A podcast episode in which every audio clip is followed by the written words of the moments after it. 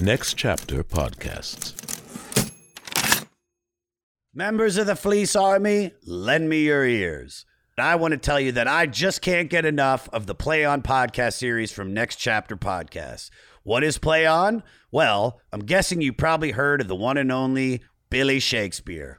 Play On is an incredible new way to experience Shakespeare's classic plays, updated by award-winning playwrights, brought to life with amazing original music and sound design.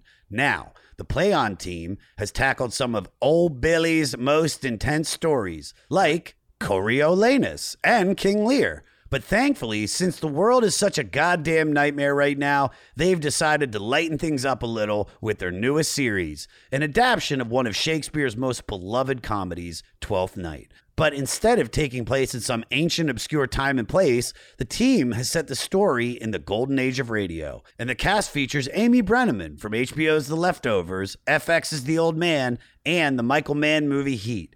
How do you make jokes in a story from four hundred years ago still funny and interesting? Well, you'll have to listen to Play On Podcasts wherever you get your pods, or go to n c podcast dot com to learn more. Now, back to the show.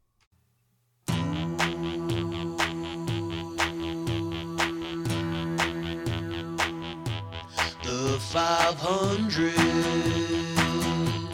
the five hundred.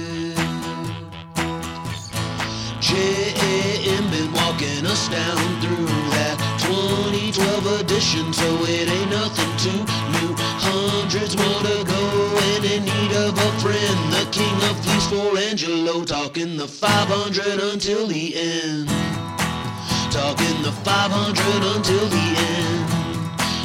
With my man J A M on the five hundred. Talking the five hundred until the end.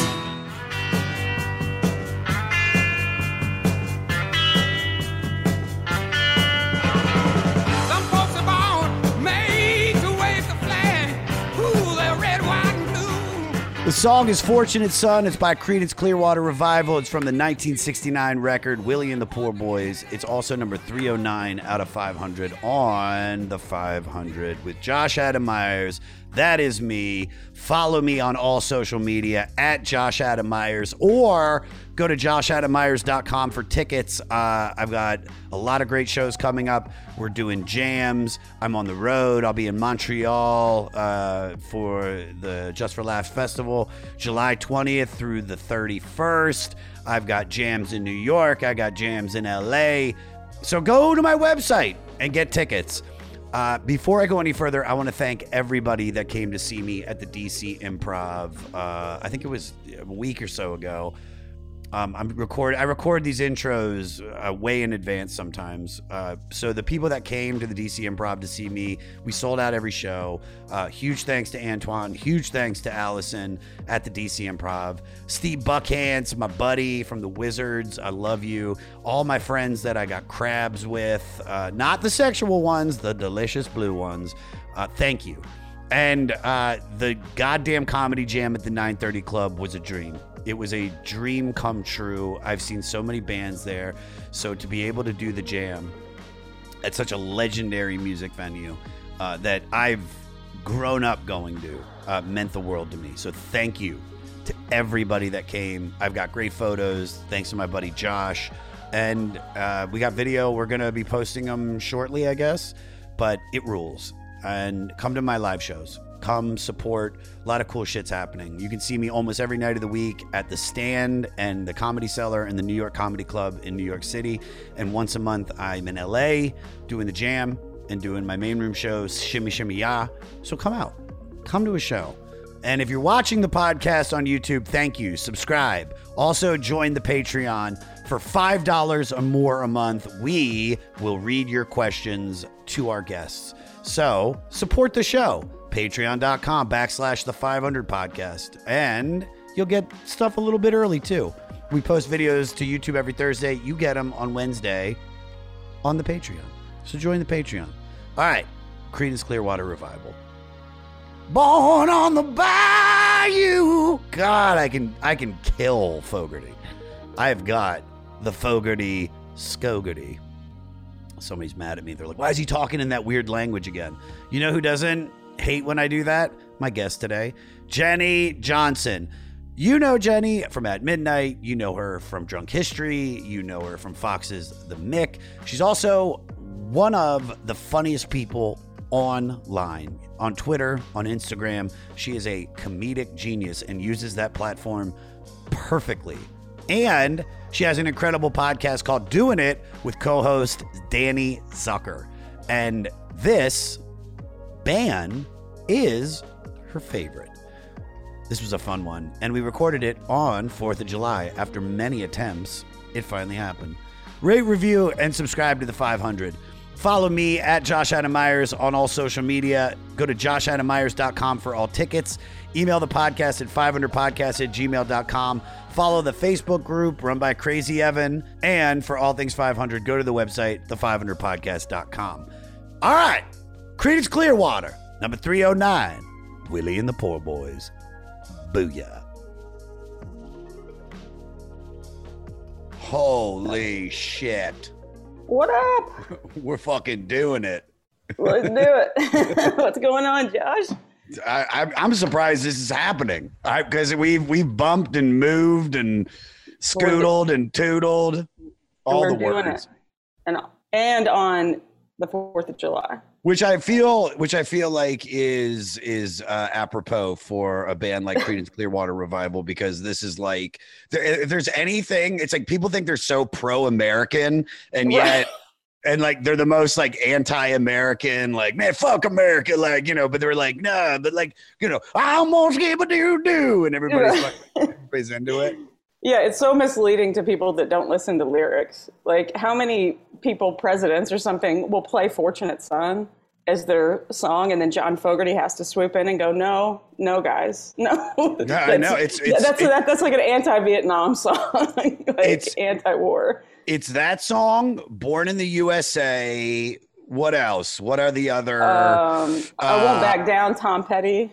Barbie Girl by Aqua. That's very, very anti-American. Um, Pop That Pussy, Two Live Crew. A fucking uh, so, Bands yeah. That Make Her Dance by yeah. Juicy J. Anybody from three six Mafia. Wait, before we go in, I've got to ask, because we're recording yeah. now. We're just doing this. Okay. Um, All right. How is you, is your dog okay? Oh, yeah, he's fine. He just has skin allergies, and I have to get his medicine. It's not, it's not a fireworks thing, as most people. My dog has like Armageddon on, you know, fourth of July. I, I've so many people have like dogs that like go bananas. And I was at a party one fourth of July. I think my dog was like one or two. And I brought her to this party in, in Studio City. And and they were like, do you want to give the dog C B D? Because we have all the dogs in here. And just to let you know, like, yeah. you know, they, they do freak out. And everybody else's dog was like going fucking like, yeah. Right. And Lecco was just chill. Just a Buddhist monk. So. That's how uh, my dog Dewey, totally fine with it. Now, I had a basset hound for fourteen years named Lady Bird Johnson, thank you. And she was chill as fuck, but let the fireworks start. And she was like, oh, let me go scare pee on the floor in the kitchen and go hide in the pantry. Like, what happened to you? Like, three hundred sixty-four days out of the year, she's totally chill. Then it it's- was just, and I love when people would tell me like, hey, try, have you tried a, a Thunder shirt? You know, like these Thunder shirts that are like. Oh, I've seen them. I was like, the only thing she hates more than fireworks was wearing clothes. So like, that would be the worst thing I could do to her. I don't like, understand that. The, my buddy Avery used to wrap his dog in an ace bandage during the fourth of July. And they were like, and they'd like hold it. Like, please tell me the pictures of this. I, I could get one. I'll send it to you. Yeah, I'm, he's, I'm going to need to see but, that. But also he's like, he's just like, they're like weird. Not, I'm going to say they're weird parents. They're very, they're great parents. They're just like super hypersensitive about everything. And so what oh, they yeah. did with their dog, they're now doing with their kids. And it's like, it's like, they man, you got a tough. Ace bandages. Yeah, yeah, yeah, yeah. It's like, all right, you're going to go to school. There's going to be bullies. So just whenever yeah. you feel it, just take this knee brace, put it over your neck. And just put your mouth through the circle in the middle right. of the knee brace and you'll be fine. Lecca, get the fuck away from me. I think my dog has a skin disorder now too. Yeah, mine, um, I feel like my dog and I, like I have seasonal allergies, just like, a, you know, many people do, but when my allergies are bad, my dog's allergies are bad. It's like we've turned into E T and Elliot, you know, like whatever I feel, he feels. Like anytime I'm like, I wake up, my eyes are watery. I look and he's extra scratchy. So yeah. It's just whatever's in the environment. Uh, that, well, that's what you want. That's what you want. You want a dog that is you, and you yes. are the dog. And so if you, that's why I always say to people, if, if the dog is crazy, then the uh-huh. owner is crazy. And if the dog's chill, that means, and then Lekka's chill as fuck, because I've become so subdued as I've gotten older, yeah. which it's like my first dog when I was twenty-four, you know, mm-hmm. I mean, it was just like me. It loved fucking staying up late, doing coke, right. you know, like. It was a fun, it was a party dog. I had a dog like that too. Yeah, like, man. Hey, I'm going to run some shit by you too, Hank. Just sit down. I had a lab that would just stay up all night with me. So I was so here. Let's let's because I have so many questions about you. I think one of the first times I met you was we were both doing a festival in Houston, and uh, God, yeah. who who was it that brought you up? It was somebody. Oh, Bun B. Bun B. Yeah, my buddy. Le- legendary rapper, yeah. Houston legend. Be- so before we even get into Creedence, like tell tell the audience, because I know a lot of people know who you are, but like tell the audience, like what like where were you brought up, and like what's your uh, like background? So my background was, um, so I grew up in Bay City, Texas, just south of Houston. Um, I went to college at Sam Houston State University. I have a broadcast journalism degree. I became a sports producer. I was in Austin, then San Antonio, kind of switched over to doing news, moved to Houston. Um, but the whole time on the side, I was always trying to do do comedy. But I was just yeah. like, I didn't know how to really get into it. It was like, it was like an outlet for me. I would do a lot of writing, like write for like kind of freebie magazines around town, write some comedy column or something. Yeah. And it was Twitter of all things. I mean, but back when Twitter was fun, you know, like now everyone remember. is having the worst day of their life every day when they get on Twitter. Yeah. But this was back when you could just, I'm like, oh, okay, I get on Twitter. I'm like sitting in a newsroom in Houston. I start just writing jokes, you know, on my phone. Mm-hmm. And all of a sudden I was like, oh, cool. I got one hundred followers. Oh, I got, you know, all of a sudden I had, you know, three hundred thousand followers just from writing jokes on Twitter. And from that, I ended up like, you know, people took notice, and I got an agent, manager, and I started like, hey, let me start telling those jokes on stage and see if they work. Mm-hmm. And I wrote some pilots that, you know, went nowhere, but whatever, people bought them. And, um, but my, my time, so that's kind of like what led me to being here today in, in Hollywood and, you know, working and as a writer and as a stand-up. But like my, when I was in Houston, of course, like I did a bunch of things around town. I would like host events, and, you know, I was like, so I got to know people like Bun B and like players from the Houston Texans and Rockets and Astro, like you just kind of yeah. get to know the, the community. And, and I'll be honest with you, like when I first met Bun, it was at this awards thing in Houston, and I grew up a huge U G K fan, like everyone was. So like, that was like huge for me to even meet Bun. And then all of a sudden him and I become buddies. And like, we started going to Texans games together, Rockets games, and go out to dinner with him and his wife. And like, we just became buddies. So when I was doing that festival in Houston, and I, I texted him and told him, and I was like, yeah, if you want to introduce me, I'm, sh- I'm sure the audience will love it more than they will my stand-up. And sure enough, the place like fucking erupted. Uh, bananas. Here's yeah. And you know what's funny about that? They, do you know the comic Joe DeRosa? Mm-hmm. You know, Joe, so Joe, we do, he'll do the jam, that goddamn comedy jam. And every yeah. time we're doing it in a different state, he's always like, like we've done it in Austin. Mm-hmm. He was like, I want to do One Arm Scissor by the band, oh, I can't think of their fucking name, Relationship Command, Jesus Christ, At the Drive-In. My God, anytime yeah. I, this happens to me all the time. Anytime I have a thought, it's like right there, and it's like yeah. I, I space out. He wanted to do a song because he was like, they'll appreciate us doing the band uh, At the Drive-In because they're from Texas. And then when mm-hmm. we were in Houston, uh, he wanted to do Geto Boys. Oh, yes. Uh, my mind is playing tricks on me. Yeah, and love it. I, like there, some people went, and the same thing that happened in Austin. Yeah. A lot of people were like, eh, I mean, this is pretty cool, but but it wasn't like he yeah. thought people are going to be like, fuck yeah, right. and no one gave a shit. Yeah, I did. There was a there's a music festival, the Free Press Music Festival, that's um, this magazine puts on in Houston every year. And one year they were like, okay, the, the, it's a three day festival. I was like, they sent me the lineup and said, we want you to introduce a band. Like, it doesn't mm-hmm. matter. Here's, here's the lineup. oh, by the way, this is the Geto Boys reuniting for the first time in how many years? And I was like, well, that's who the fuck I'm introducing. I mean, yeah. Are you kidding me? And I mean, I got there and I was like, I cannot believe, like, and, and Scarface had followed me for a long time. Like, we followed each other, so did Willie D, but I had never met them before. And I remember Bushwick Bill, R I P, was running yeah. insanely late. To, like, and, and this is a music festival. There's a, a scheduled really? amount of time, you know. a, a drug a drug addicted midget, really? Right. Running late? No way. But like my dumbass, I remember like Two Chainz was on one of the like the stages, and he comes over because he wants like everyone. Like if you'd have seen the the crowd of people waiting to see the Geto Boys for the first time. And everyone's like, I can hear like the panic from all the promoters and everyone. Where's Bill? He's on his way. He said he's going to be here in however much time. And I remember Willie D was like, he's wearing a black t-shirt. He had Dickies and he had a black bandana that he had tied around his face. It was like the most intimidating thing. And there's Scarface and they're talking to each other. And I walk up and get in their huddle and I was like, here's the great news. I know all the lyrics. So if he doesn't make it, I've got this shit. And I just remember Willie D look. All I could see was his eyes was like, no. It was like, swing and a miss, Johnson. That was not a good joke. But what we ended up doing was like, I'm like, I went out, I introduced Scarface, because they all have their own individual albums. So like, yeah. he played some of his stuff, and then Bushwick Bill ended up making it. It was great. Everyone lost their shit.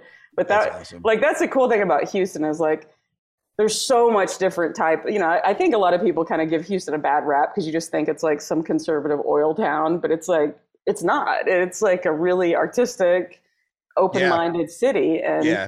and, you know, it's, it was, that was one of the most fun things. There's actually a video of it on YouTube. My friend, uh, who's a documentary filmmaker, filmed me walking out to like introduce the Geto Boys. Oh, that's like, awesome. Hey, this is Scott from Fly on the Call. Each week I speak to a different musician, whether they're in an established band like Silverstein or the Wonder Years, or a band on the rise like Spanish Love Songs, Origami Angel, or Meet Me at the Altar. We discuss music and lyrics, the successes and challenges of being in a band, and more, as we get to the core of each artist. The show features musicians of diverse genres and backgrounds, so there's always a chance I'll be talking to your new favorite band. Listen and subscribe at sound talent media dot com.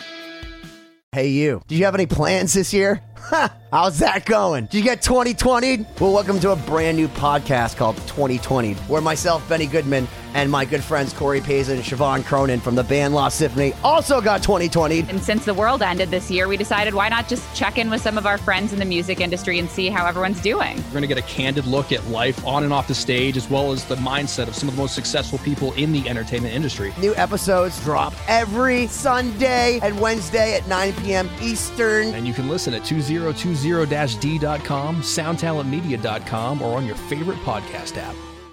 Yeah, that's that's awesome. So then, so then, how like does Creedence? Because it sounds like hip hop. Mm-hmm. I mean, it's just it's just sounds like something that's. I mean, even with me, it's like I, I mean, I love hip hop, I love rock music, and so I could. I remember like when I was younger, it was like I only listened to rock, and then when I started listening to hip hop, I was like, no more rock. I'm done yeah. with that. It's only hip hop. And then when I got into high school, I was like, oh, you could listen to both.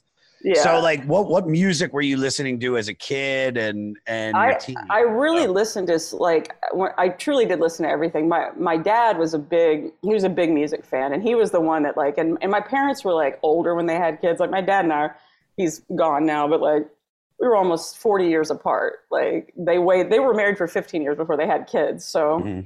I Good had this like older, you know, like I didn't even know what an eight track was. I had my parents' records and then cassette tapes. Like, yeah. you know, we missed that whole chunk of time. But my dad was just like, we would always listen to, you know, Willie Whalen, um, you know, but Creedence was one, like Janis Joplin. Like I love listening to all his, like, like his music. And then my mom was like, you get in the car with her and it's just going to be Sade all day. But I love that too. You know, like I love easy listening. You know, almost like yacht rock music too. Love it. I love yacht rock. And, Got it. And I'm like uh, now at this age where like I'm.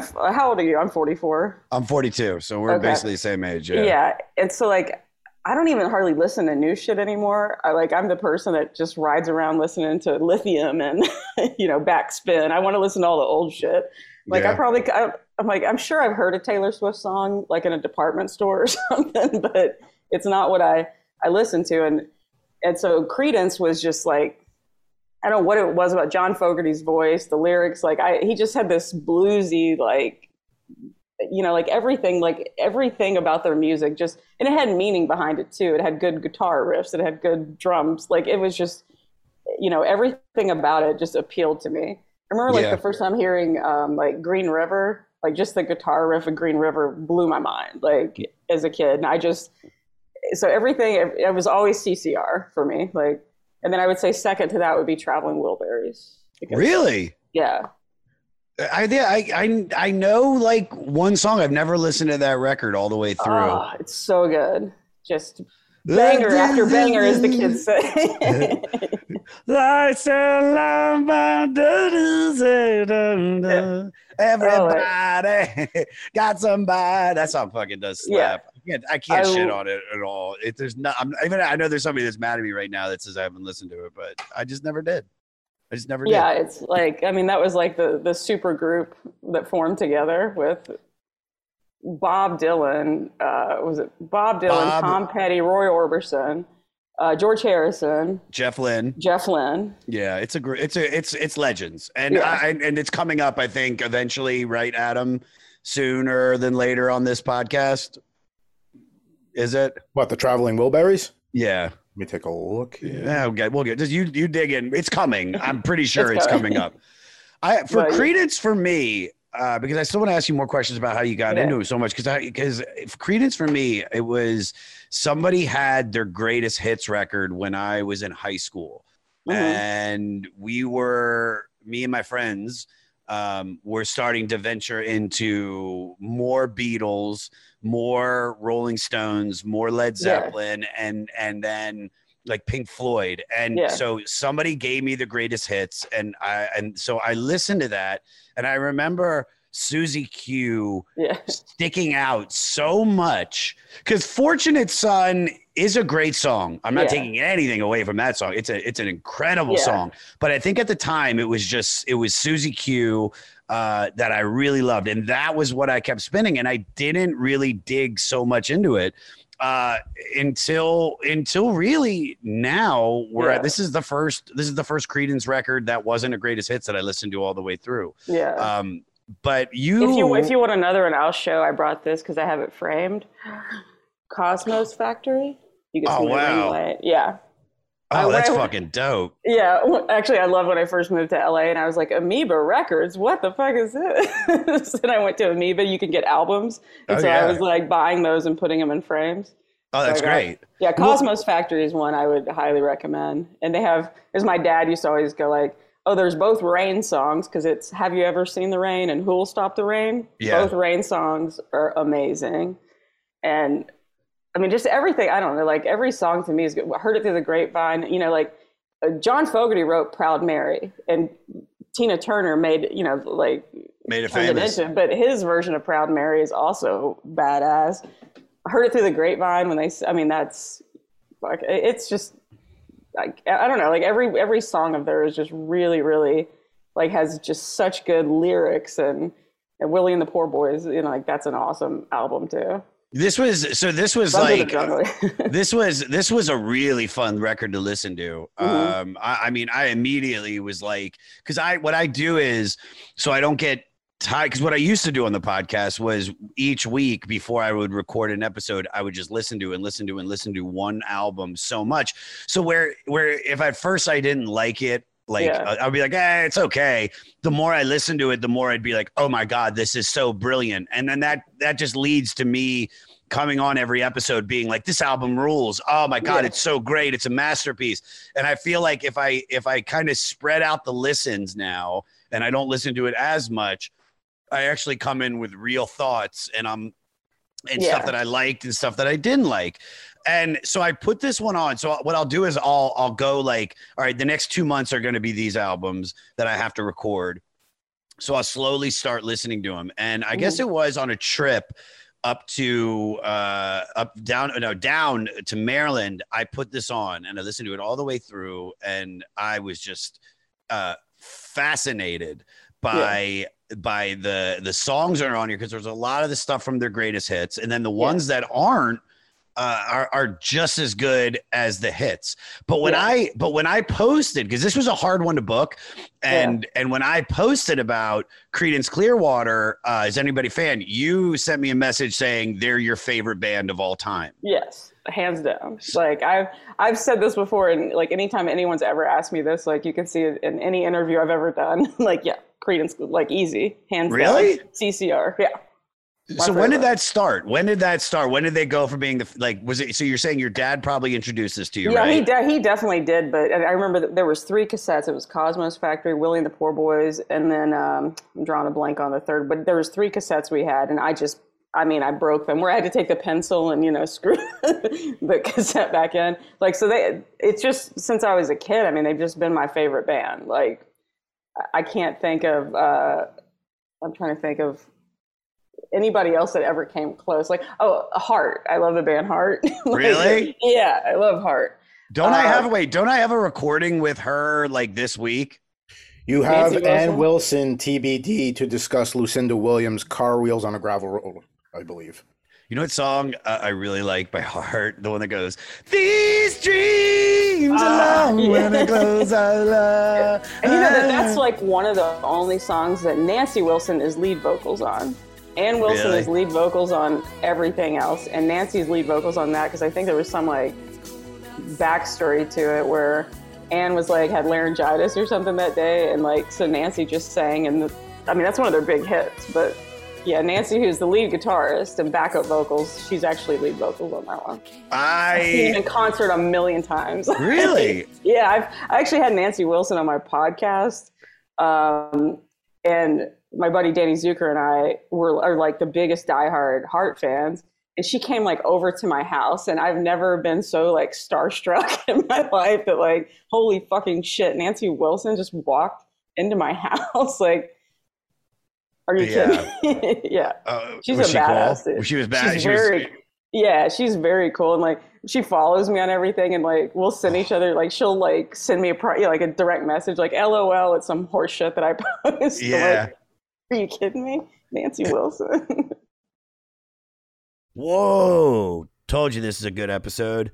But let's pump the brakes for a sec so I can tell you about another really funny show from Next Chapter Podcasts and the Midnight Gardeners League called Midnight Public Radio. Now, we've all probably been stuck in traffic on the way to work or on a road trip and flipped on N P R and been bored out of our skulls at some point, right? It's always pledge drives and stories about the deficit or human interest pieces on the guy who invented the ceiling fan. But why does it have to be like that? Like This American Life on Acid, Midnight Public Radio is a semi-improvised sketch comedy podcast that takes the world of stuffy, intellectual broadcasting and turns it inside out and backwards, with each episode covering a different aspect of our world. Featuring absurd characters and hilarious segments about things like illegal caterpillar racing, death conventions, and a riot at an old folks' home. This is a show for everyone who's ever thought all things considered has a stick up its ass. War, sports, the culinary arts, N P R has it all. So listen to Midnight Public Radio wherever you get your pods, or go to midnight gardeners comedy dot com to learn more. And now, back to the show. Who who follows you? Because you have a huge following on, on Twitter and yeah. online. Like who who has followed you that you've been like, oh my god? If, I mean, obviously Nancy Wilson, but but who yeah. else? Like, is there anybody else that was like, holy the, shit, dude, this is fucking insane? The, the ones that follow me are usually it's people that like, you know, like I love it when like a, a you know a comic that I look up to follows me. Like that's always cool. But it's it's the like. people that I don't expect. And and the one that sticks out, and, and him and I are actually buddies now, but is um, Scott Kelly, you know, the astronaut that did A Year in Space. Yeah. When he was in space, I remember I had been following him on Instagram, and then I saw something on Twitter that was like C N N retweeted. It was right before he was coming back to Earth. And I was like, oh, I didn't know he had a Twitter account. And he followed like twenty people, and I was one of them. And I'm like, what the fuck? Why is it? Like this guy's like was a Navy fighter pilot, and like he's actually an American hero, and I, he's reading my dick jokes on Twitter. Are you shitting me? And I remember I sent him a direct message. I was like, Whole, oh my God, I cannot believe. And I am also a big space nerd. I'm sure it has to do with growing up in Houston and constantly going to the Johnson Space Center. Yeah. And he sends me a direct message from fucking space. Like, he direct messaged me from the International Space. I still have it saved. I'm like, I cannot believe an astronaut follows me on Twitter. I wish it was, I wish it was like a boomerang or like a dick pic or something. Like, cause you can see, like, I can imagine what your, what the, what your Floating balls are. Space. Yeah. Your dick and your ball. Like, if you really ever want to see what your, what your dick and balls will look like in space, just take, get, take a bath and yeah. then just kind of like, just, just fill like- it up. Yeah. Cause it's like, you're, it's, it's almost like the opening to a James Bond movie. Right. It's like, you know what I mean? Like, your balls are like, for your eyes only. You're... You can do upside down little cartwheels. Like, oh, it's start, insane, you know? Dude. Take mushrooms, smoke some green, take a bath. See, these are the questions that astronauts need to be asked more. Like, everyone's like, how do you poop in space? Nobody cares. They figure that out. I want to know the crazy shit that y'all have done. Like, I want to know about jerking off in space. Like, does who does it? You have to jerk off in space, right? That's the I mean, ultimate Mile High Club. I mean, I mean, like, yeah, he's there for I, a year. I mean, come on, right? Could you imagine if he doesn't? What that fucking load is like when he lands? You're talking. I've gone three days, and I'm like, Jesus Christ, my God! And then, I mean, just like a year. Just all right. What are we talking about? Creedence Clearwater. Uh, oh yeah. yeah All right, here, let's... I believe let's, that's what one of their songs was about, if I'm not mistaken. Like, I mean, off with... dude, that, you know, that's very anti-American. You know what I mean? Yeah. All right, so here's a little here's a little doodad about the band, just for the people that don't know who Creedence Clearwater is. Uh, C C R formed in the El Centro section of Northern California back when, when some of the band was in junior high in fifty-nine. Guitarist and singer John Fogerty, pianist and later on bassist Stu Cook, and drummer Doug Clifford originally formed as the Blue Velvets and played instruments in jukebox standards. Uh, they'd also serve as a backing band for John's older brother, Tom, who also played guitar. Tom would eventually join the band, and they released three singles, one of which was picked up by Casey Kasem. Aw, Casey. Mm. I love Casey, Casey Kasem. Kasem. Man. Yeah, I love that voice, too. Casey you're, you're Kasem. Listening to Creedence Clearwater Revival, and I'm uh, So he worked at uh, nearby K E W B in Oakland. The band signed a record deal with independent label Fantasy Records across the bay in sixty-four.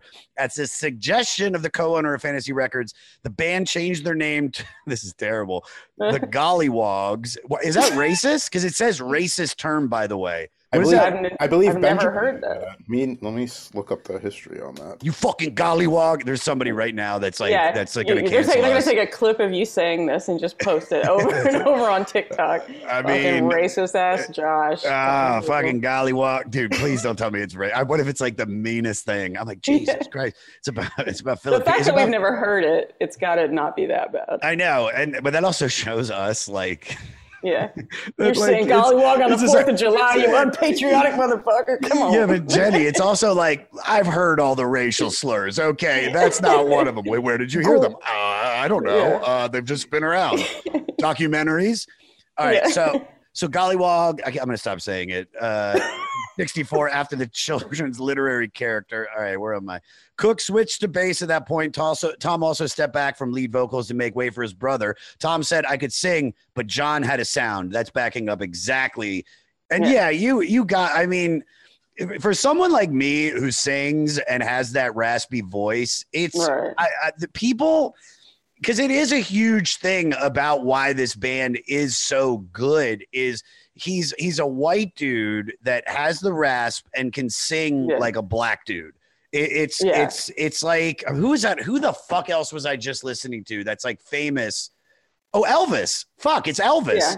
Elvis yeah. Presley is is literally the most famous white guy that that became yeah. famous from singing like a brother. So, oh, yeah. like actually, when I was little, and you know, I just like when I started listening to C C R, I I honestly thought John Fogerty was black. Yeah. Like I truly did. And then there was something on T V one night, like, you know, one of those back in the eighties, like a P B S special or something.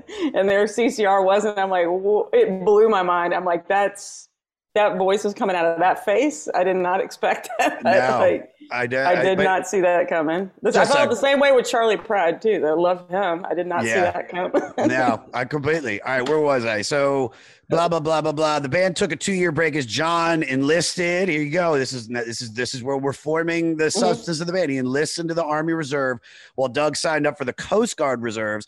A new owner took over the record label, hated the band's name, and it was changed to Creedence Clearwater Revival. That's a good decision.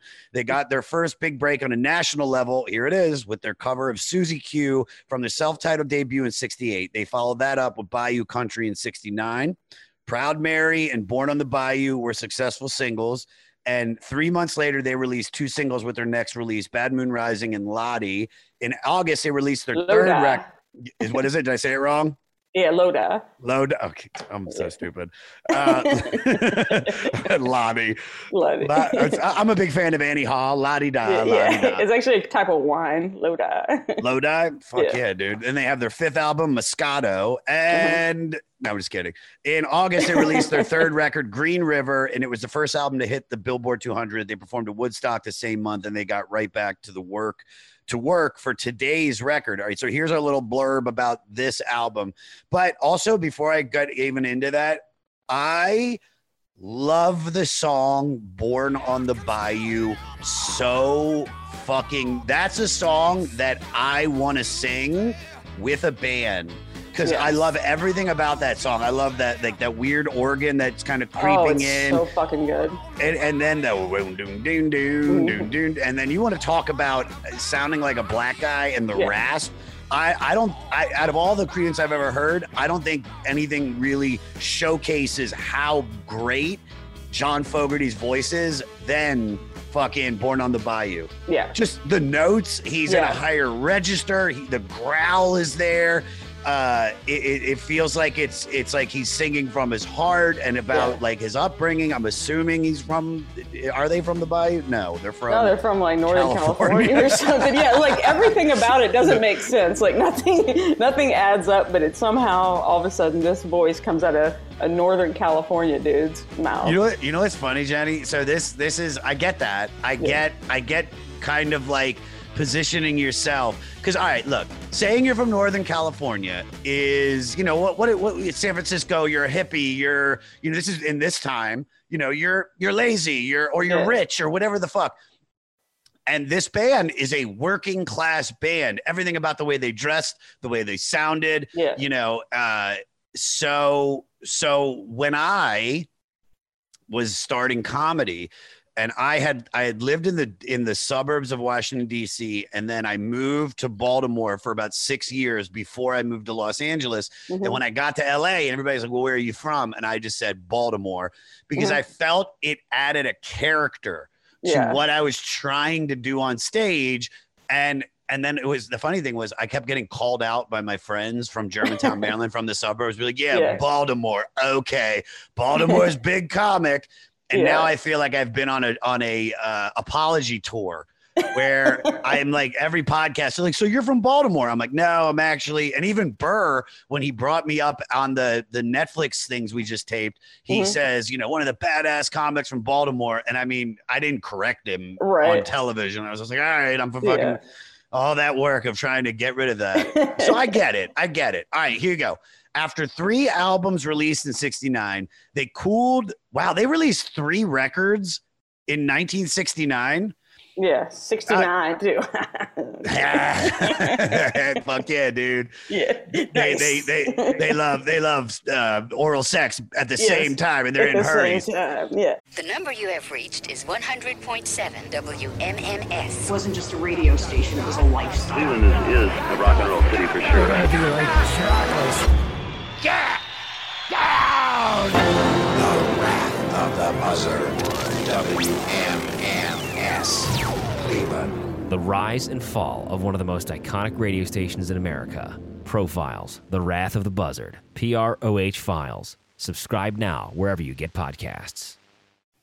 Hey, this is Mike Wiebe, and I'm the singer in a band called The Riverboat Gamblers. And I'm Zach Blair. I play guitar in a band called Rise Against. Mike and I also have a band called The Draculas, and we also have this great, amazing new podcast called Zach and Mike Make Three. Yeah, each week we're going to ask ourselves and we're going to ask our guests what three favorite things they are into at that moment or in their entire lives. And then we're either going to agree with them or we're going to make fun of them. And uh, you're going to listen to it and you're going to like it, or we will make fun of you. How about that? I just flipped it on you, the person listening to this right now. But we're going to do it every week here on the Sound Talent Network. Once again, it's called Zach and Mike Make Three. Yeah. Exactly. Um, uh, Adam, will you do me a favor and find out, is is Creedence Clearwater Revival the hardest working band? Has anybody else released? Well, they, they've, bro- they've broken up. Like John Fogerty tours solo. They broke up a long time ago. But I also really? think that was just the kind of the pace that like bands had to put albums out back in the sixties. I mean, you, the Beatles and the Rolling Stones, yeah. they were churning out a couple a year. I mean, that was just yeah. what it was back then. Yeah. yeah, but it's also like a lot of bands did, but they weren't all winners. You know, like it's just crazy to have like back to back.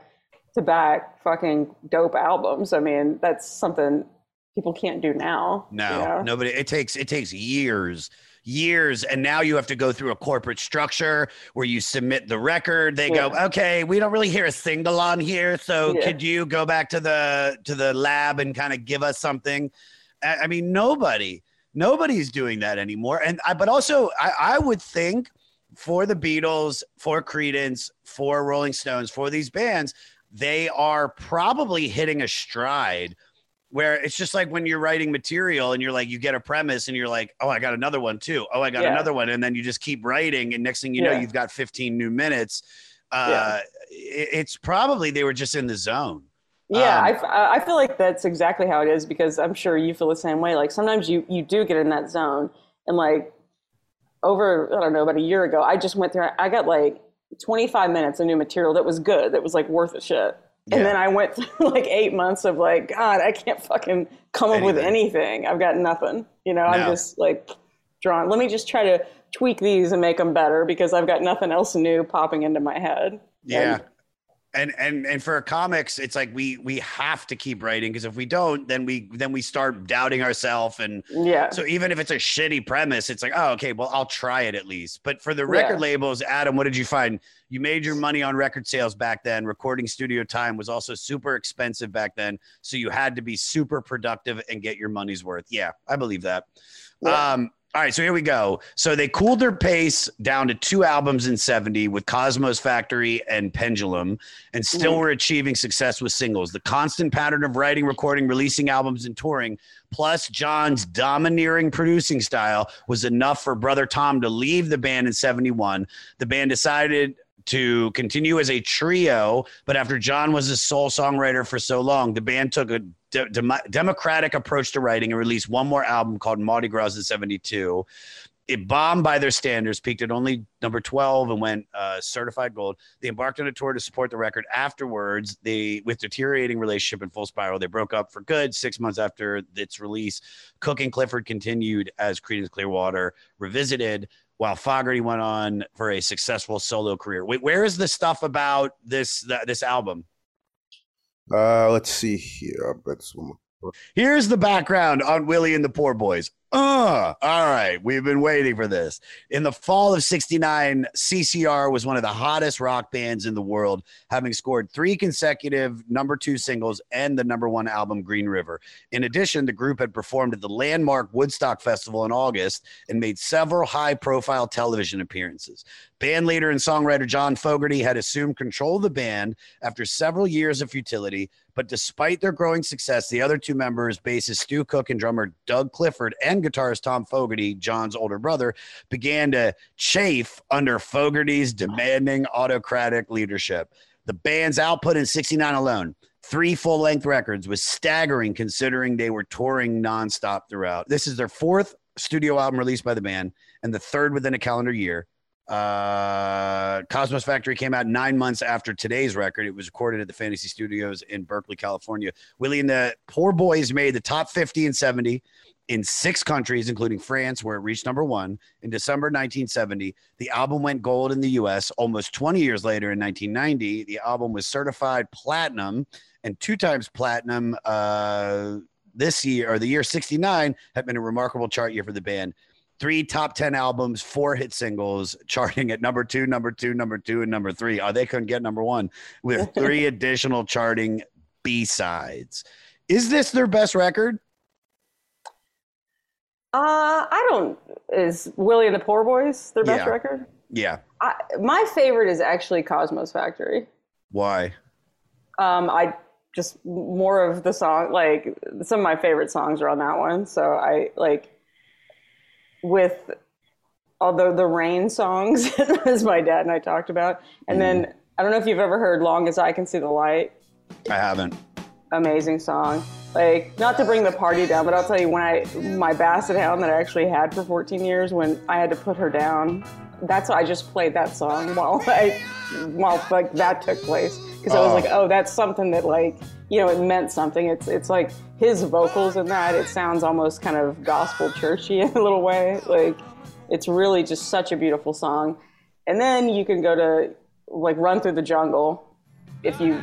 Have you ever heard that one? Oh yeah, I mean uh, that's like that that's like an, that that, is... that's in every Vietnam movie. It's like every dude, I, and not to, this isn't shitting on them, but that, their music is so engraved yeah. in Vietnam in the late sixties, early yeah. seventies that it's like you can't get away with. You're gonna make Platoon or yeah. fucking Full Metal Jacket. It's yeah. like, you've got to put Fortunate Son. You've got to put uh, Run Through the Jungle. There's right. so many. It's they are they are music that is time stamped.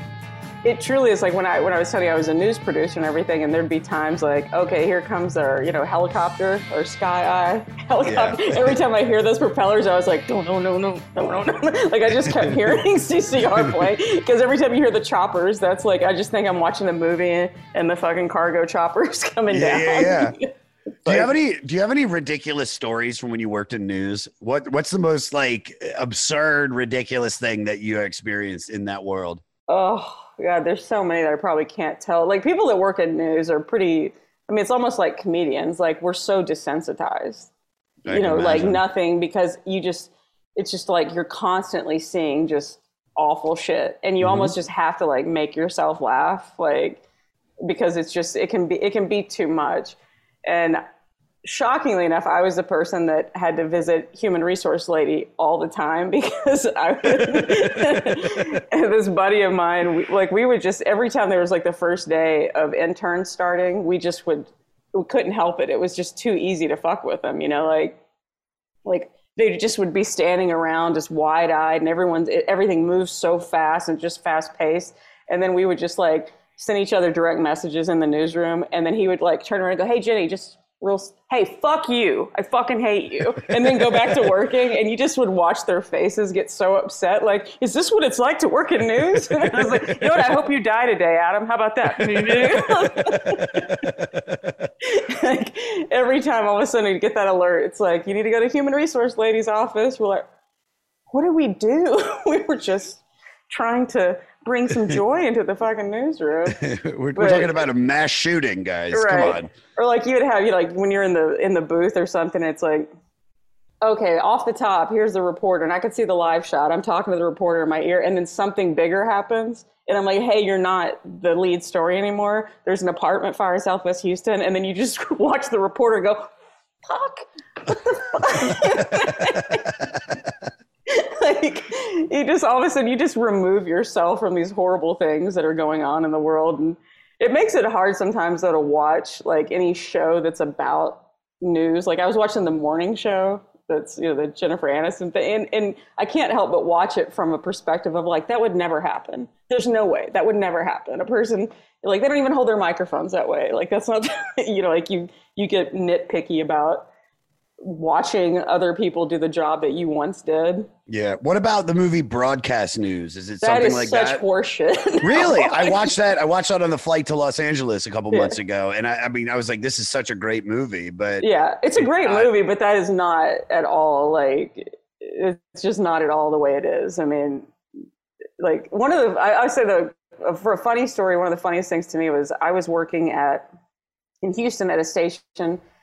And I was producing the ten o'clock news that night. And I remember I would take my lunch break around like seven o'clock or something at night. And I remember coming back and there was just this, the longest line around the building. I had not seen the memo yet, that they were holding auditions for chicks to be on The Bachelor. And nice. It was like, I mean, it was just everything. Like, if you just wanted to see like how not to raise your daughter, just go stand in that line. And we're like walking in. I was like, I've never, it looked like the floor of a titty bar. There was body glitter everywhere. Like, it was just like somebody just squirted fucking body glitter all over the floor of the lobby. And like, this is, and then of course, every dude that I work with is like, I need to go walk by the lobby and see if this is and like, let me go, there's my picture in a frame. I'm just going to go stand by it and see if anyone notices. God. It's me, I'm on T V. It's what we do. Jesus yeah. Christ, guys. It's terrible. No. It, I had more, like, there's more funny stories, obviously, like being when I was a sports producer, because I would have to go to all the games and like be in the locker rooms and shit like that for interviews. So that was always, for my immature ass, it was really difficult for me to be in a locker room doing an interview with just... Yeah. a wiener marathon just walking past me the whole time. And you're like, look at a point on the wall. Don't look. Don't look down. Yeah. Don't look at it. Don't look yeah, at yeah, it. Yeah. Not me. I'd be staring. I, if there's, if I'm in a, if I'm in a locker room, like at the New York sports club I go to yeah, right? every time, I don't, I, I don't have, I don't, you know, change there or anything, but I do use the bathroom. You have to walk through the locker room. If yeah. there's naked dudes, I'm fucking looking at their dicks. Oh. I am. I, it's, I'm not going to like touch it or I'm not, it's not no. a gay thing. I'm just like, well, there's a dick. You look at it. Like, I would look at it too, but I was like, don't stare. And I'm in like professional sports, like N B A locker rooms. Like, this is like a whole other level of dick, you know? Like, I, yeah. I, there was one reporter that I, I worked, he didn't work with me, but like, we all walk out of the locker room. It was after the San Antonio Spurs won the championship. And I just remember he walked out with his head down. He goes, I need to call my wife and apologize. I was like, it was like a car wash in there. There was fucking champagne and jumping up and down seven foot tall guys. Oh. Like, oh my God, that is. All right. I, this is the question I got to ask. Uh-huh. I have to ask this because uh, I've heard stories. Like, somebody told me they once saw Vladimir Guerrero's dick. Uh-huh. Uh, and they said his penis was so big, he could swing it between his legs and catch it in his butt cheeks.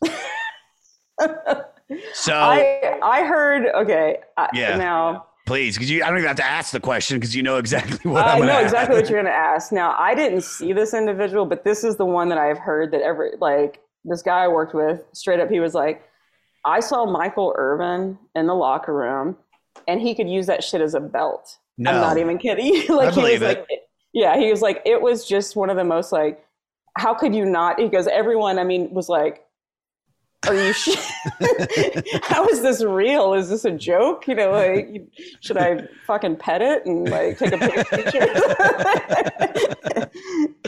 That was the one that I heard, but there's been uh I won't name names, but that was the one that of all the people that I worked with who I know have seen it all, that that was, everyone was like, Michael Irvin, whoa, Michael like Irvin. No wonder he yeah. has such confidence. And oh, so- for sure. That's why you don't become a great receiver with a fucking little little yeah. doodad. You got. But I'm like, how do you run that fast? Like, if that's, that's bundle it up, tie it in a knot. You know what I mean? Yeah. It's stick it in that. Yeah, but put a put it in a bow. You know, I believe Michael Irvin has a dick. It's, you know what's so funny? I was I was doing a show last night at the New York Comedy Club, and I'm doing crowd work, and, I, and this way this guy is sitting, I was like, you probably have the way you're sitting. It's like I can tell you just you're just packing heat. And then mm-hmm. I keep going, and then I go back to him, and I and I say, like, you know, what do you do for a living? He's like, oh, what, are you just gonna keep making fun of me? And I was like, how is saying you have a big dick making fun of you? Right. If anything, I'm I'm I'm I'm building you up for all the right. girls in here. And he was, and it, like the audience is loving that. And then he kind of like, it's seen in his face, like, yeah, you're right. It's, uh, it's, you haven't said anything mean about it. I was like, I know, dude. Like, people are just so have you hyper- never truly been made fun of before, dude? Because yeah. that's not what this is. This is a compliment. I know. I said something along the lines like, yeah, it's like, dude, the comic just wouldn't stop shitting on me. He said I had a high credit scored, um, um, uh, um, um, a super sweet guy, and have yeah. a huge penis. Like, this guy's an asshole. You know, an right. honest face, huge cock. I mean, what a huge dick. Cock. All right. Because there's fans right now that are getting mad at us. So we're talking about dicks and not C C R. I can oh, already okay. tell. All right. No, no, no. This I, I took us there. This is where I bet I John Fogerty has a huge dick. How about that? Huge dick. Yeah. Huge dick. So does Stu. Yeah, you don't yeah. have a name like the Gollywogs or whatever yeah. if you don't if you're not packing heat. So you said you like the songs that are on the other record more than I this I like one. The songs on all of them, but I would say, like, if, you know, back against the wall, I would say Cosmos Factory is always my fave. I mean, this has, this has, you know, it just, let's talk about the sequencing of this record. They're opening up with Down on the Corner, which great Amazing. song. I, I think it's kind of like when I, when I listen to this record, the two songs that are the most popular on it, in my opinion, are the ones that I kind of want to skip over the most. Like uh, I, I like Down on the Corner. I, I think it's an incredible song, and I love Fortunate Son because, like I said, it's, it's, when you think of the sixties and yeah. the seventies, you think of this song, but I am drawn to, uh, I'm drawn to, uh, it, it Came Out of the Sky. I'm drawn to Cotton Fields. I fucking love. Yeah. Midnight Special is one of my faves too. It's so much fun. Yeah. It's such a fun, just the way he starts it. Well, you wake yeah. up in the morning. Yeah. uh, Midnight Special's great. Uh, I, I'll say my favorite song. Don't tell me yours yet, because we're going to ask you at the end. Okay. But I, when I heard Feelin' Blue, that oh. was the one that I like. I immediately started, and I was like, "Oh, this is it. This is." I am now a Creedence Clearwater fan because of this song. Because now I've got a deep cut that's not popular. It's there's nothing special about Feelin' Blue, but it is so catchy. It is so. Just if you don't listen to Feelin' Blue and and don't hum it for the next day, then right. you don't know anything about music, and you don't know anything about happiness, because it is, in my opinion, a perfect song. It's simple. It, it, I don't know what the fuck they're singing about. I'm assuming here. Adam, do you have a little doodad about it? Not yeah. much on that one, but I love the intro to that song. It's got a I real could, nice groove to it. This is what Adam literally wrote in my script. I couldn't find much about this song, but the intro is badass, and the groove has a similar feel to Born on the Bayou. Ooh, Adam, you're doing great, bro. Just... All right, so we got to talk about the two hits, Down in the Corner. So this song tells the story of a fictional jug band, Willie and the Poor Boys, who were street musicians playing for nickels, can't be beat. Just as the Beatles took the role of Sergeant Pepper's Lonely Hearts Club Band, Creedence became Willie and the Poor Boys for this album. Ooh, I like that. And yeah. this is the only song that played to the concept. But C C R appeared on the cover as the fictional band, uh, and Willie and the Poor Boys' persona suited the group, as they really were a basic, hardworking band who paid their dues before hitting it big. They sold, excuse me, the jug band theme live by performing the song with a wash tub bass and washboard. Could you find that, Adam? Could you find that video? Uh, That's song, always amazing to see when you see oh, somebody just playing like a washboard where they yeah, put the gloves yeah. on and everything. Oh, I didn't know there was. I didn't know they did gloves. I just thought they had like a pick or something. Oh no, there's these like gloves. It looks like some uh, like Freddy Krueger shit. Like these weird gloves, and then they scrape them across the washboard. God bless their soul. This yeah. song peaked at number three in the Billboard Hot one hundred. Uh, Fortunate Son reached number fourteen. Uh, Fogerty did all the singing. Singing, uh, John Fogerty claims the bassist Stu Cook couldn't play the bass properly for the song. They spent six weeks rehearsing it, uh, and they finally got it done in the recording session. Um, wow. Fortunate Son. There you go. Beginning yeah. of side two. What a start, as yeah. Adam would say. What a start. Uh, this ranks at number two twenty-seven on Rolling Stone Magazine's twenty twenty-one list of the five hundred greatest songs of all time. Proud Mary is number one fifty-two. This reached number fourteen on the chart as the B-side to Down on the Corner, which reached number three. Uh, this was added to the Library of Congress in two thousand thirteen. So this is basically Fogerty and Doug uh, kind of singing about being, uh, about enlisting in the reserves in sixty-six yeah. to avoid being drafted and shipped to Vietnam. Um, Let me read this little blurb, and I got a question for you. The song speaks more to the unfairness of class than war itself. It's the old saying about rich men making war and poor men having to fight them. Uh, Julie Nixon was hanging around with D- David Eisenhower, the former president's grandson, and you just had to have the feeling that none of these people were going to be involved with the war.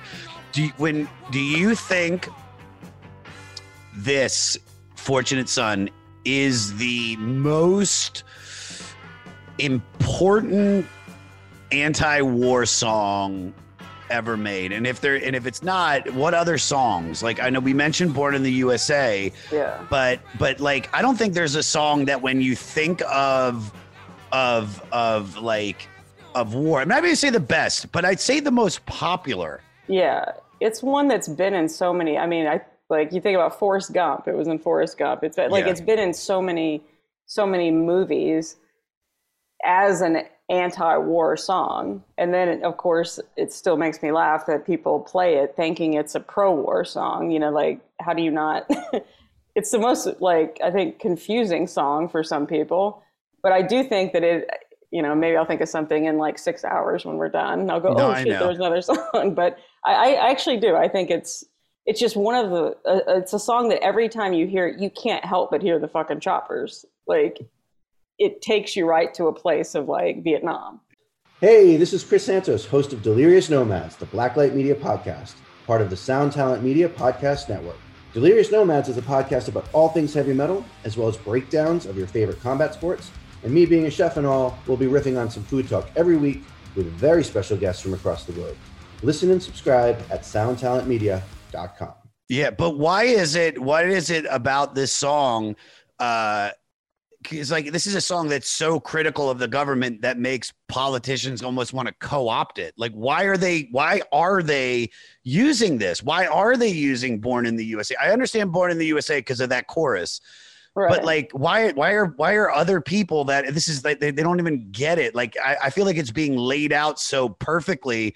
But so many people are like, oh, no, this is I'm going to play this at my rally. Like, right. I, I don't know why people just like just play Kid Rock and Ted Nugent at your rally. Like, you know, they're not going to come back and go, hey, dude, don't do that. Like, yeah. just but everyone, I love that people just keep taking that gamble. And it's like, you must have the worst publicist people working for you if that slipped through the cracks and y'all push play on Fortunate Son. Like, how does no one? I just feel like how, like, just the ignorance of people, or the, maybe the arrogance and ignorance of people, to think that, oh, this they'll be flattered that I'm playing this song, and yeah. not, instead of going, no, you know, music, clearly you're not a music fan because you're not paying attention to the lyrics. You haven't done your research. That song is the opposite. It's the opposite. Yeah. So, so let me ask you this. Do you consider Creedence a political band? Yeah, I really, I don't think they're a political band. I think that they're just a great band, but I think that they had become a political band because of how many times John Fogerty has to come forward and say, stop playing our fucking song. Yeah. You know, if that's the only time it's really in politics, is because of how many times that song is used and he has to come back and say, stop using this song. You know, it's, if he, if, if people weren't constantly doing it, I don't know that I would consider them like a political band. I just think they're like a kind of a bluegrass, bluesy country. Like, I don't know. They're they're to me kind of their own little genre of music. But I, w- I don't know that I would say it's political. Who do you think they've influenced? Like, out of the bands that have come after them, like what what where what where do we get, like who do we get because of them? Stillwater from Almost Famous. Fever Dog.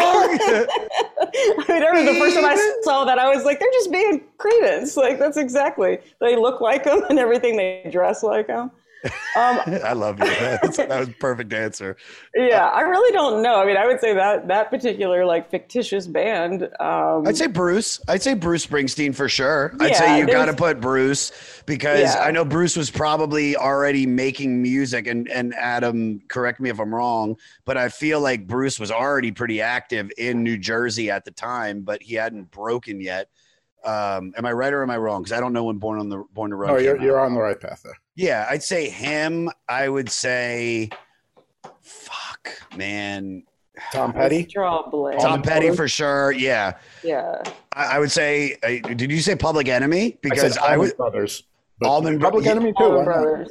I, I yeah. would put. I would say. I would. You know, we've we've pitched out to get Chuck D on, and Chuck D. You know, yes, he is doing hip hop, but I yeah. also feel like, oh fuck, Rage Against the Machine. There, we could a- boom. I can ask Tom. I bet you Tom. I bet you Tom fucks with them. Like, how could oh, you yeah. not? How yeah. could you not? When you make a song that's so perfectly political, without it's like it's it's. Uh, I mean, maybe Fortunate Son is kind of ramming it down your throat a little bit. It's like it's that's why it's so ridiculous that a politician would use it. You're like, yeah. Like, how do you not fucking see it? You're right, but that that that makes it even sadder. That's how dumb politicians are. that yeah. they can't even see a song lyric, and these are the people making choices. That's yeah. ter- fucking yeah. terrifying. Um, uh, but Allman Brothers is a good one, because I definitely think that there's a there has to be some level of influence from C C R. Sure. Um, also, I also think that, you know, and maybe I'm right or, or I'm wrong about this, but I also feel like, you know, when you're writing the character of the dude from Big Lebowski, it's like, I wouldn't be shocked if the Coen brothers were probably listening to well, C C R. Well, don't you remember C C R was all over that, that yeah. movie? Like when he's like smoking that fucking roach and he's just like banging on the ceiling of his piece of shit car. Yeah. And I'm pretty sure it was "Looking Out My Back Door" was the song that he was listening to. Do you think? Do you think John Fogerty could like outsmoke uh, Snoop Dogg? I'd like to see it, honestly. I know, I'd, man. I'd like to be a part of that. That would be dope. No, I, I, I, I, for from you get a voice like that. Like I, yeah. to have my voice, I started smoking Marlboro Reds. Uh, and weed at a very, very young age, thirteen until about twenty. Well, I think I switched to lights probably by about, you know, nineteen. And then I had like a run with Newports for a little bit. Yeah. And you then should actually and, make like a, like a, like a diet of smoking for people to get your voice. Cause you have a great voice. You also need to take opiates and you need to vomit a few times. There you, you go. Really, you really do. And it's, it's crazy. All right, let's do some regimen that you have to follow in order to sound like you. This is, it's people try to do impersonations of me, Jenny, and I'm like, nah, it's not right. Because everyone, have... every impersonation, does it, is it just a person going, hey, look at me, I'm Josh. Like well, they just do that. Yeah, Big J. Okerson will go like, hey guys, it's me, Josh. It's like it's and then and what I do is when when I'm on Bonfire or Legion of Skanks and they start making fun of my voice in that way, I just join in. Yeah. And start like, talking like that. I'm like, yep, yeah, that's me, everybody. Here we go. Scoodly do, scoodly dan. All right, we got a Patreon question. This is from Jeremy Brinling. The drummer Doug Clifford said in two thousand thirteen, connected to the band's insane three albums in one year output, Fogerty told us that if we were ever off the charts, then we would be forgotten. When have you felt the need to speed up or slow down your efforts or work? Um, always, every day. Like, really? Yeah, I'm like the person that, you know, like I have a good stand-up set. I'm walking back from the Comedy Store and I'm already thinking about, oh, I need to get more shit booked next week. Yeah. Like I, I'm trying to learn to be more like enjoy having a good set and like enjoy the success for that that moment. But yeah. I'm always just like, it's never good enough. I'm, I'm constantly wanting the next thing. Yeah. I, I mean, well, especially in, in, you know, in our profession yeah. and probably in musicians too, is that talent only takes you so far. Yeah. You know, it, there are, and I'm not going to name the names of, there are some people that are very, very successful that are mediocre comics, but if you talk to any of the other comics that are contemporaries with these mediocre comics that have gone on and reached that same level, they will say that person was networking, that person was doing this, yeah. was doing that. And and I, I say to certain friends that I have that are extremely talented, if you don't put out content and you yeah. just rely on the word of mouth and your talent to get you to the place that you want to get, you're never going to get there because there's somebody else yeah. that is going to fucking work ten times harder and they're not nearly as funny as you. Yeah. And I mean, I've seen those comics that are like hustlers, you know, they, they don't stop. Like you just, you know, after a show, they're handing out flyers. They're like, I mean, they just, they don't stop. And then I look and I'm like, God, man, I need to get my shit together. Yeah. But is that my style to sit there and make flyers to hand out? I don't know. No. I probably feel weird doing it. I know. And, I know. It feels weird because it feels yeah. like you're whoring yourself. Right. But but as a but it works. But it, it does. It does. Yeah. It dude, it's man, and it sucks because, you know, as a comic, uh, it's not be funny anymore. Yeah. It's you have to know how to control your social media, which you have you have a great yeah. feel for. You have a great feel for for Twitter uh, and Instagram and everything. And it's like, but you have to you have to check yeah. all of those. You have to do that. Then you have to book yourself shows and you have to promote yeah. this and you have to cut out the clips and put. It's just there's so yeah. much work.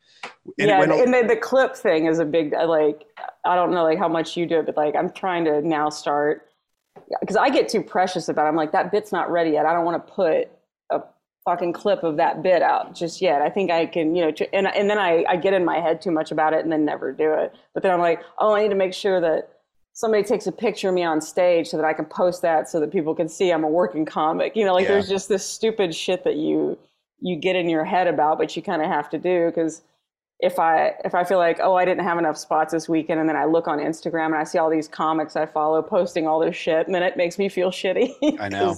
You know, know, it's such a weird, like, it's such a weird thing that we do. It's it really is. And and to be honest with you, I only in the last three or four months, uh, maybe six, have been posting clips because in New York, all the clubs record your set. And all you got to do nice. is, which is, I mean, and it's in good quality and right. it comes quickly. So you could, you could, if something could happen in the world and you could have, write a funny thing about it and right. then say it that night. And then as soon as I get off stage, I'm emailing, you know, set request comedy seller. And then I'm yeah. getting, I'm getting the set sent to me. And then I send it to my dude. He cuts it up, uh, puts the words on it and I put it online. And, and full disclosure, man, I've seen my social media jump. I've seen, yeah. I mean, in the last, I have a clip, and this was crazy, guys. I have a clip that I posted two months ago that has, out of nowhere, just, it's gotten like three hundred, four hundred thousand views. And it's just, and I've, in the last two weeks, I've gotten two thousand new Instagram followers. Wow. So it sucks because yeah. it's it's an it's a joke that I want to do on a special, but realistically, yeah. what is a comedy special anymore? Because yeah. if if you're getting fans from social media, they're gonna come see you anyway. Right. And I didn't have to spend, you know, sixty thousand dollars on a comedy special. I just I spent thirty yeah. and got paid a hundred. To it's a, it's a weird it's yeah. it's a really weird battle. So I, I would say, Jenny, if if you can, you know. Try to record your sets and and and don't be so married to some of your material. Yeah. If you, the more you get it out, the better it's going to be, and you're going to write more, and you're always good. You're funny, so yeah. we'll. we'll keep I, I I just wish like that more because I you know I follow everyone comedy seller and I see what they do and and I see the quality of those clips. I wish more clubs out here did that because like you know I I had a set. Like a, a bit that the Laugh Factory, you know, was like, hey, can we post, you know, they asked me if they could post it. They had the words and everything. So I put that on my Instagram and it did fucking great. But it was like, yeah. I just had this one clip. I just, you know, I go somewhere, you know, another club that maybe records it, but they're like, oh, sorry. It doesn't really pick up the audio that well for the audience. Yeah. So then it doesn't sound like you're really doing very good. And then you don't want to post like, hey, look at me hit this punchline with somebody coughing in the back like, or something. You're like, that's what you hear for laughter. Is they're yeah. like, ah, but they're like really like, ah. Yeah. I'm like, I know that was a great set. I know it was. I was just there. But what the, why don't y'all like throw a couple microphones in the audience and...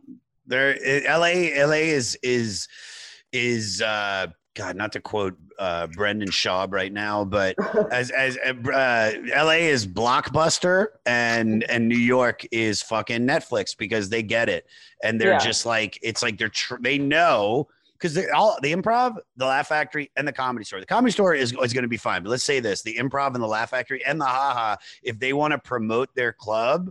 Because you post those clips, you got your sign that says Comedy Cellar. You got your sign that exactly. says New York Comedy Club. You got the, the Improv right behind you. You're yeah. getting free promotion. So step it up, L A. Step it up. All right. Uh, let's get it. Let's get out of here. This is I ask these questions to every guest. Um, uh, Jenny, thank you for moving mountains because just oh, to pull. You.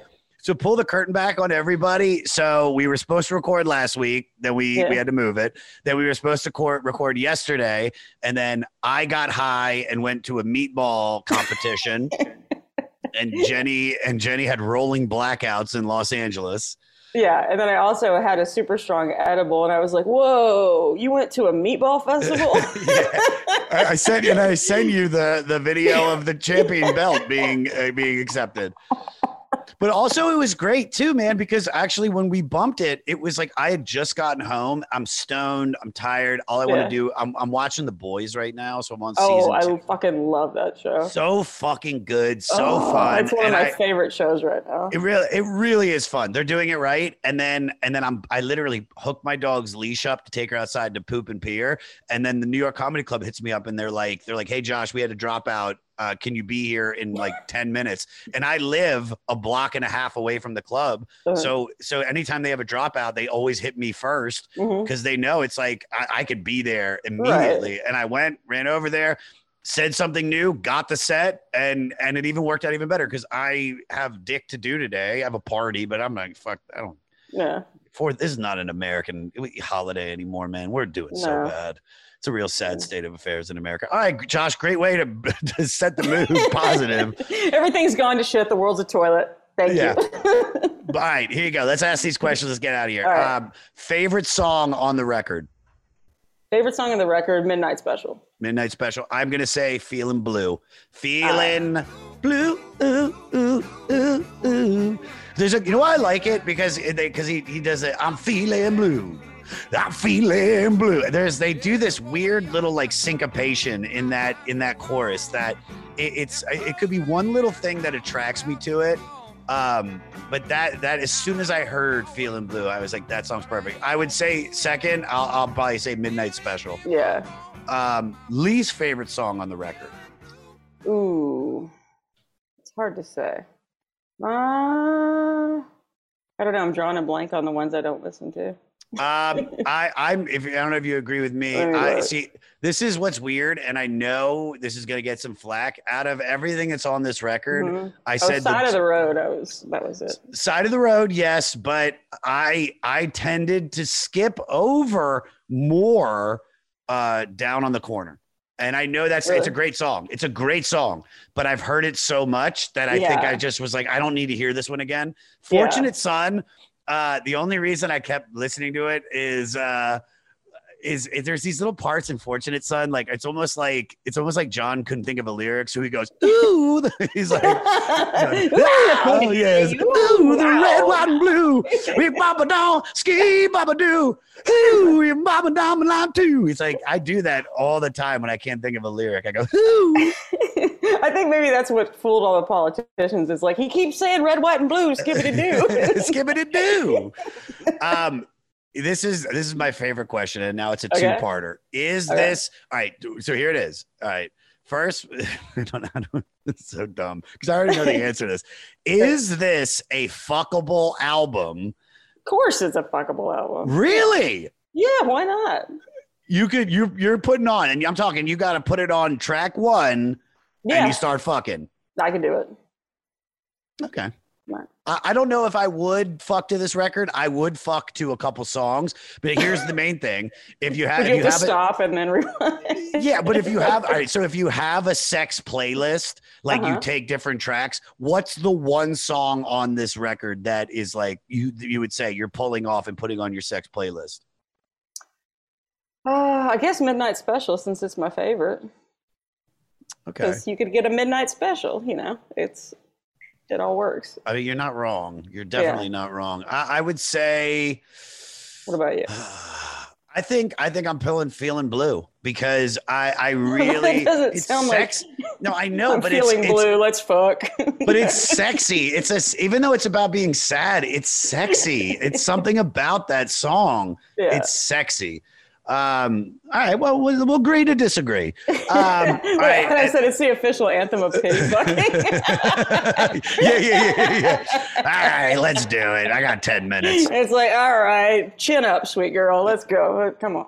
and now, and now give me your elevator pitch to get uh, the, our listeners to listen to this record. What's your elevator pitch? I mean, I feel like just saying that I could fuck to the whole album should be the elevator pitch. I mean... done. But like, what else do you need? You've got John Fogerty humming in your ear. I mean, it's it's perfect. Uh, I and think, then, and you can you know wear red, white, and blue too. Yeah. While you can feel patriotic. Whilst I, I love that, that album. I love that we recorded this on Fourth of July. It feels like it feels apt. It's it feels like perfect. It makes sense. It really is kind of perfect. Jenny, promote away anything you want to promote. Um, yeah, well, follow me, Jenny Johnson, high five, H L A number five. Oh, Dewey, my dog just says hi. Um, hi, Dewey. Uh, yeah, and just, yeah, if you follow me, I always put where I'm going to be performing and everything. So that's it. Everybody follow her. She's incredible. Thank you, Jenny, for coming on, babe. Oh, thank you so much for having me. What did I tell you? What did I tell you? The one and only Jenny Johnson, guys. On all social media, I mean this, follow her. At Jenny Johnson High Five. J E N N Y J O H N S O N H I and the number five. Podcast, listen to it. Doing It with co-host Danny Zucker. All right, for new music this week, we have listeners submitted. Holy shit, Kirk Hicks. Thank you, buddy. Uh, his Toronto-based alt-rock band, Gordon Lightroom. You're listening to the song, I Like the Way, dot, dot, dot, You Walk Away. And you can find links to the music on our website, the five hundred podcast dot com. And if you're in a band and were directly influenced by one of these records, send us your song to five hundred podcast at gmail dot com and put the album and artist that influenced you in the subject line, and we will play your song. I don't care if it's good or bad. We will play it. Just submit the song. We will play it. Next week is Frankie Sinatra, Songs for Swingin' Lovers. It's from nineteen fifty-six. Do your homework.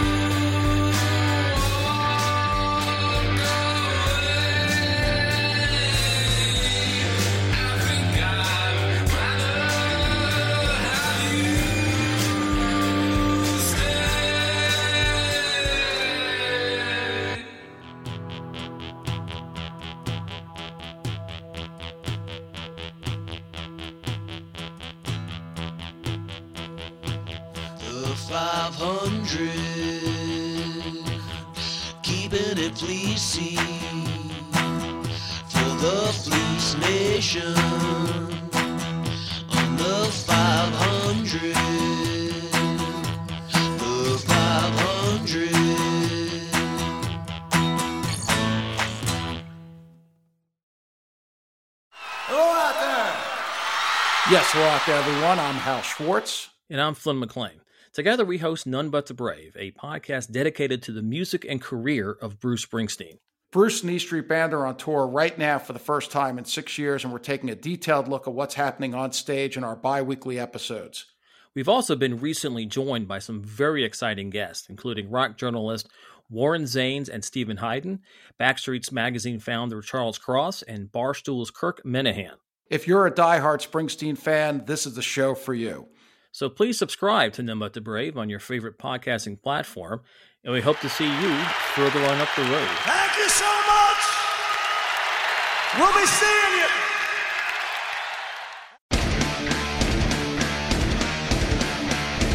Hey there, I am Johnny Christ from Avenged Sevenfold, and I've got a podcast called Drinks with Johnny you're going to want to check out. I sit down with a bunch of different people from all different walks of life, from professional wrestlers to actors, comedians, fighters, musicians, everything in between. I'm just looking to make some friends and have a good time doing it. So if that sounds like something you're into, go check out Drinks with Johnny, streaming everywhere now. Next Chapter Podcasts.